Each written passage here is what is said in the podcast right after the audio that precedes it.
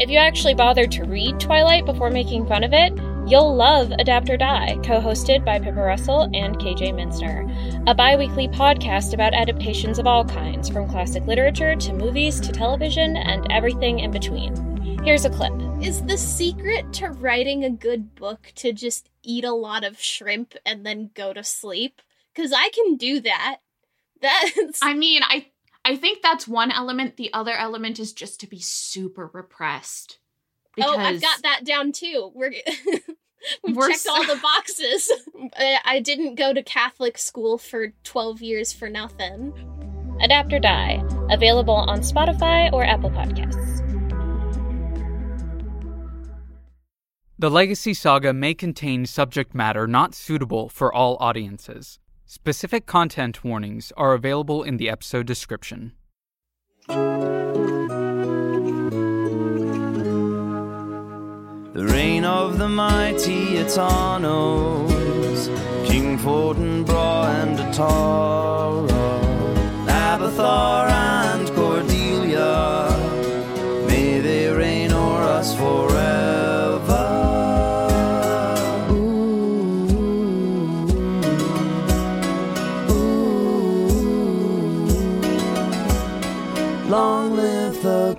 great Eternos.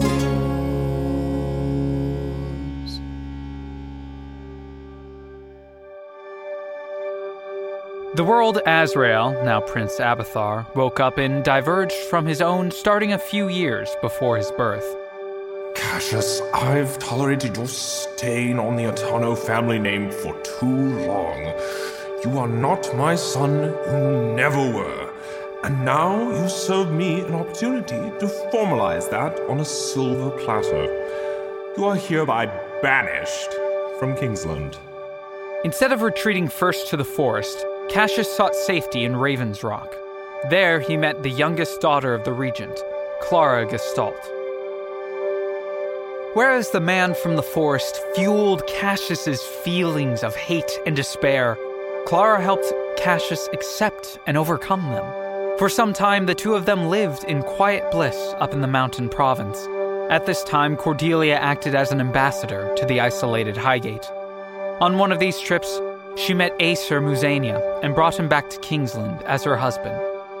The year Cassius's second coup would have occurred, the king died of natural causes, and his son, Fortinbras VIII, assumed the throne.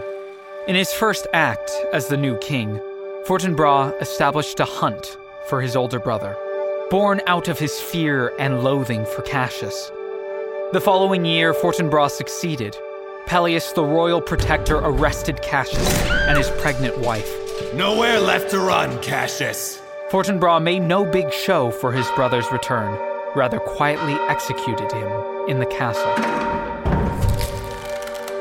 Fortinbras offered conditional care to his sister in law, Clara could work in the kitchens, and Sabin would join her when he came of age. Food, beds, and clothes would be provided for them, but Clara could not tell anyone of Cassius's fate. The poor woman could not return home and had no choice but to accept the offer. Clara did as the king asked, except at night, when she told young Sabin of his father. Sabin worked in the kitchen on autopilot, as he had done every day since his mother died the year before. While he chopped, his mind raced. He knew his father only in the stories his mother had told him. What a brave and noble man he was, how he had stood up for himself when faced with injustice, and his family killed him for that. Then they coerced his wife into feeding them luxuries, stole his opportunity to ever know his own son. Now that Sabin's mother was dead, he had no one. Even the castle staff looked down on him. Sabin the Unnamed, they called him. Not Sabin Etano, not even Sabin Gestalt. The world wanted Sabin to know that he was alone. Tonight, Sabin would make his father proud. Abathar? What the fuck is going on? I don't know. It is good to see you, Abathar, Atarah. Naiea announced from her seat far down the table, her uncertain eyes exposing her true emotions. Uh, good evening, Naiea. I look forward to convening with you once dinner has finished. As are we, my friend. I hope you are enjoying your. Abathar, realizing he hadn't the slightest idea what they were eating, looked down at his plate. A strange orange steak lathered in a vibrant green sauce. He had never seen it before, yet knew it was his favorite dish. Pitu Orak steak. I am. Your kitchen staff must have aimed to astonish your guests tonight. Abathar, Atarah, and Naiea exchanged tight smiles and attempted to return to their dinners, but found them unappealing. Perhaps the shift in time, or merely the idea of it, had caused them a bit of nausea. Fortinbras! Sabin the Unnamed burst from the kitchen wielding his cleaver. You are unfit to rule. Your cruelty does not suit a righteous king. My family has suffered your injustice long enough. Sabin rushed toward the king. Ah! Queen Turid swiftly pushed out her chair, knocking Sabin off balance. Sabin. In an instant, she faced the would be assassin. Sabin righted himself and slashed at the queen. Ah! She dodged out of the way and swept his leg out from under him. Ah! Guards! Take this filth away. Guards pummeled the young man before dragging him out of the room. Atarah! Naiea! Paul! Hell, even Benedick! Save me! God damn it, don't forget our past! Why did I ever tolerate him this long? As their fellow dinner guests resumed their normal eating, Abathar, Atarah, and Naiea exchanged incredulous looks. After another course and dessert, Abathar and Atarah retired to their rooms, claiming the disruption at dinner had put them in bad spirits. Several hours later, they dodged surveillance and escaped to a secluded parlor. Abathar paced the room. What if she couldn't slip away like we did? What if her parents made her leave immediately after dinner? Look, Naiea's resourceful. She'll get here. You should sit down. I can't! I'm. Uh, I'm sorry. I didn't mean to burst out like that. It's okay. I know you're stressed. You seem oddly calm. I mean, I'm definitely freaking out here, but. But what? My entire life, I've always been so unsure of who I am. I can't explain why, but something has always felt off with me. With my family, the people who I thought were my family. I never felt like I belonged. But I just thought, hey, that's a normal teen rebellious thing, a, a regular part of growing up or something. And then we left Highgate, and that uneasy feeling kept getting stronger. And the ring the man gave me, the, the Atano family crest, our crest, was just staring at me the entire time. And then there was that painting. Painting? What, the one Hieronymus made? Yes, but not the one you're thinking of. When we were leaving his mansion, I passed by one of a girl my age, and I had never seen her before in my life, but it was like looking into a mirror, and she had my ring. Now I know that was a portrait of my birth mother. And that's good, right? You finally know the truth. I wish it were that simple.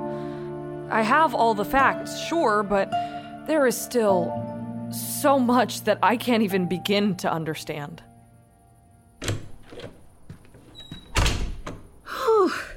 Sorry I'm late. I had to be absolutely certain Benedick was asleep, which, granted, isn't too hard when he's been drinking.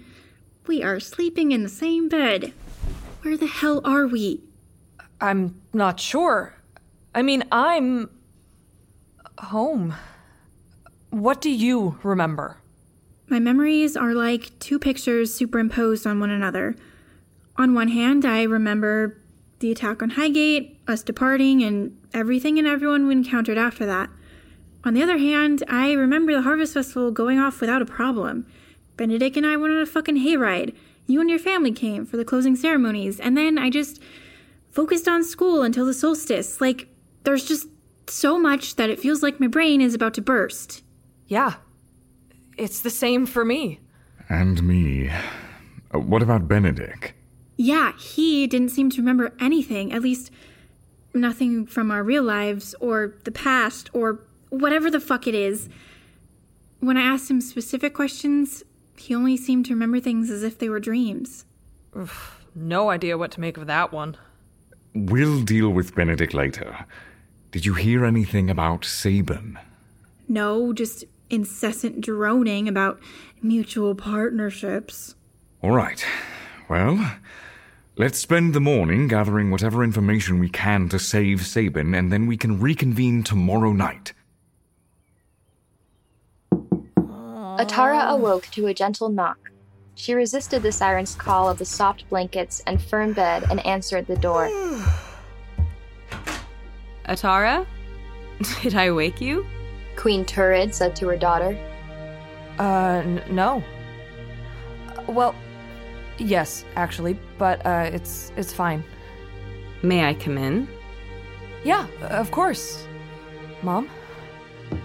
The queen took a seat on Atarah's unmade bed and patted the space next to her. I wanted to come see you.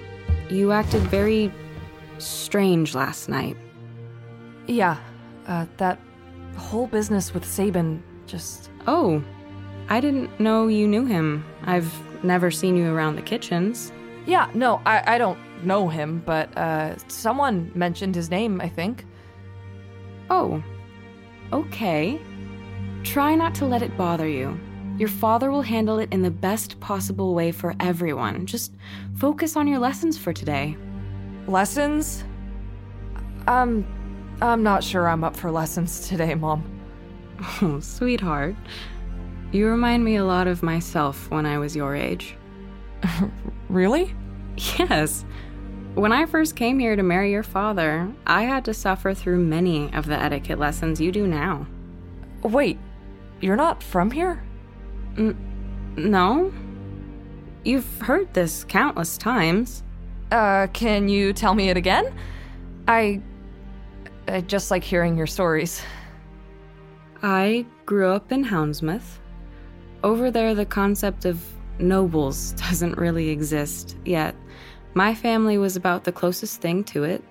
Still, we were never trained in the ways your father was as a child.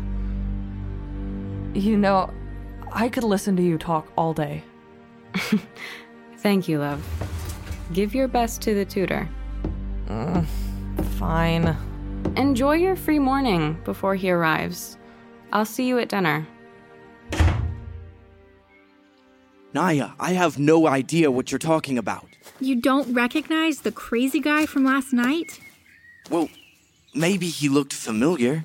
Okay, um, what about the attack on Highgate? What? Of course not. The gate falling. Dad, that was just a nightmare I had. Come on, Naiea.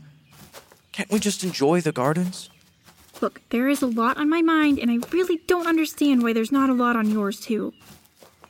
Benedick stopped and grabbed her arms. Hey, what's really going on? Is it something with your parents again? No, it's not that. It's going to be all right. Come on, let's go back inside and figure out what's going on. Uh. Okay. Benedick pulled her in for a kiss, but Naiea resisted the muscle memory to return it. I'm sorry. I, I, I should have known it's not a good moment. No, it's not that. I'm sorry. Never mind. Naiea slowly leaned back in and kissed Benedick. The kiss felt at once both right and wrong.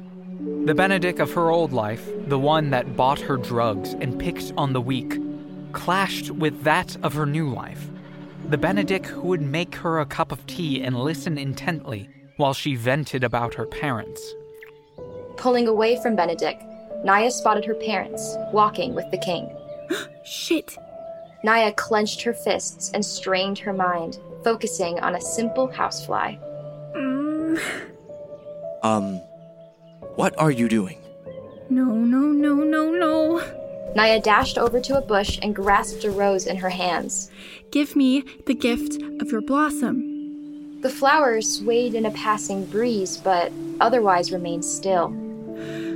Oh, gods. Um, I don't know what's going on here, but if you're looking for a way to eavesdrop on your parents, that topiary looks like a good place. Naiea and Benedick hid behind a large bush shaped like a Pegasus. Truly, I don't know why you keep him around. His blood is tainted, just like his father's. Must have been some misplaced sentimentality.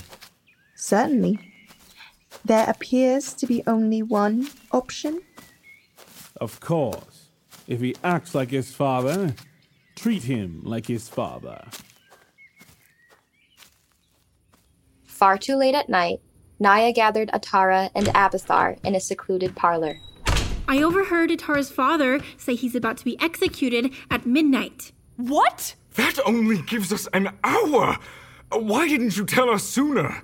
I tried to. Atarah was stuck in training, you are nowhere to be found, and this place is a fucking maze. Where the hell were you?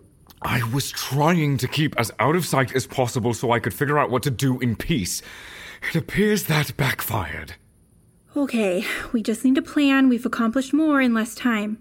Do you have your magic? Uh, well, it doesn't seem like it. I tried earlier and it just didn't work. Oh, gods, uh, are you okay? It kind of feels like someone ripped the ground out from underneath me, but hey, there are plenty of things to contribute to that right now. Oh, so Naiea doesn't have her magic, Atarah doesn't have her bow, and I. What? I remember my years of training from both lifetimes. Unfortunately, this body has been given the conditioning of a prince how to sit and speak and fight with a rapier. However, all that training has done nothing for my total lack of grace. I have all the memories of how to fight like I did in our old lives, but none of the strength to back it up. Oh. So, we're just three untrained kids with no weapons, no magic, no skills, no college degrees, and no hope of saving our friend. Yes, but we still have to try. Sabin was always better at making plans. Well, uh, get into his head, right? I mean, what would he think of in this situation? He'd want a map of the castle. Easy. I know this castle better than any other place in our. real life? Same. Okay. Uh, so where will they do it? Uh, Naiea, you mentioned that my dad said that since Sabin acted like his father, he should be treated like his father. Well, who's his father? Isn't it obvious? Search your memories, both sets. Now, who of major importance is missing here? Cassius? Yep. Holy shit! Yeah. So, do you know anything about what your dad did to Cassius? Uh, no. My dad's never mentioned Cassius. But he has a style. He likes his punishments to hammer in what you did wrong. When I broke a vase while running through the halls, he brought me to the craftsman and made me sit there all day watching them work. Cassius wanted to take over the throne from your father, to rule over Glaston. We've always been forbidden from going into the tallest tower. I always thought it was to keep us from falling out of it or something, but maybe there's another reason. All right, we try the tower. Gather what you can and try to enlist Benedick, Naiea. I'll meet you there in 20 minutes. All right. See you then. After Naiea and Atarah left the room, Abathar set up a small shrine and kneeled before it. Calpurnia, I need your guidance. My friend's life is in danger, and I fear I will be unable to help him. I beseech you, guide me. Give me the strength to save him. We need him to return to our real lives. Abathar. Oh, God, um. s- sorry, um, uh, sorry. Abathar fell backward. Calpurnia, the goddess he prayed to all his life, stood before him. She looked like a human, yet much taller. All the light in the room, from the candles to the moon outside, paled in comparison to that which emanated from her. My child, what is it you seek? Um. I need to save my friend so that we may return to our normal lives. Normal lives? Is this not normal? Well, um. No, uh, no, no, it, it's not normal. How is this life less normal than the one you came from? You're a prince, Abathar. This is your normal life. That life of mad artists, cavern monsters, and evil emperors is the strange life. But, um. This. This is not real. We have to get back. Is real, Abathar.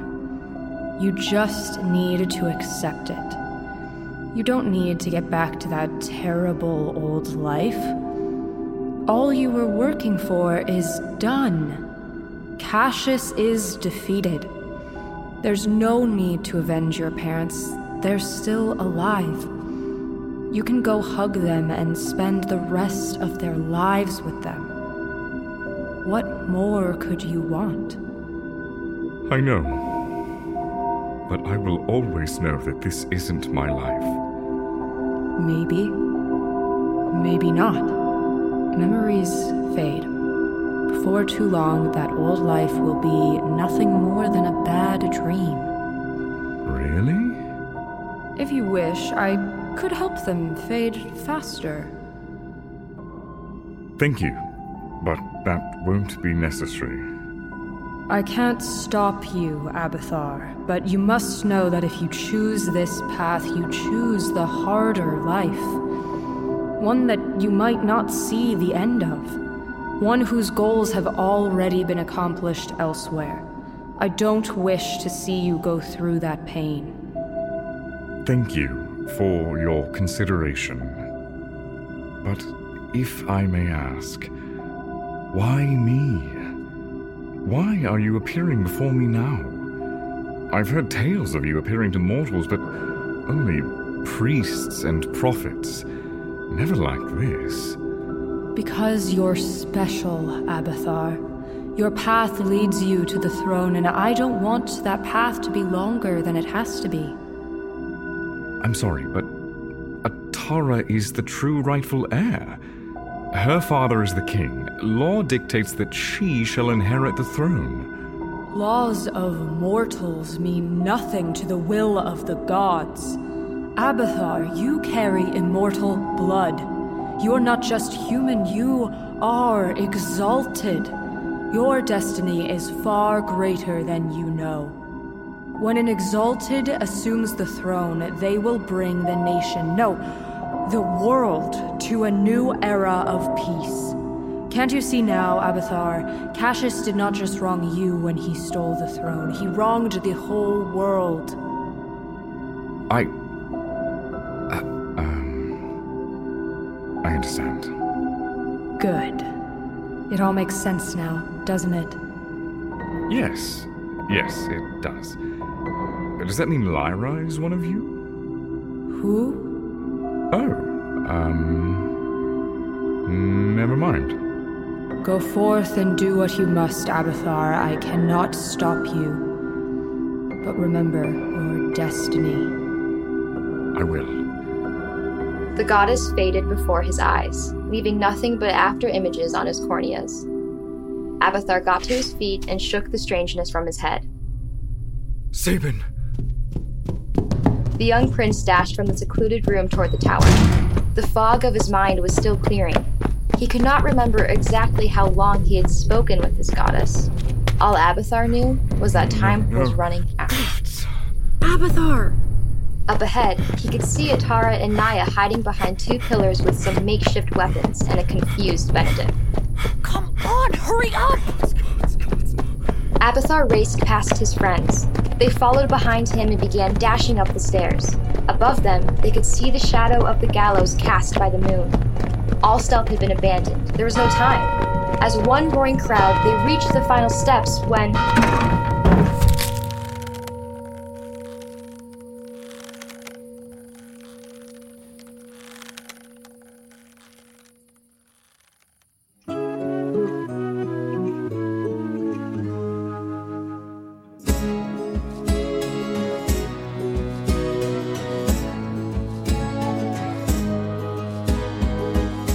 Legacy Saga is produced by Welcome Mat Radio. Written and narrated by me, the artist currently known as Massimo Napoli. Sound design and audio engineering by Austin Olivia Kendrick.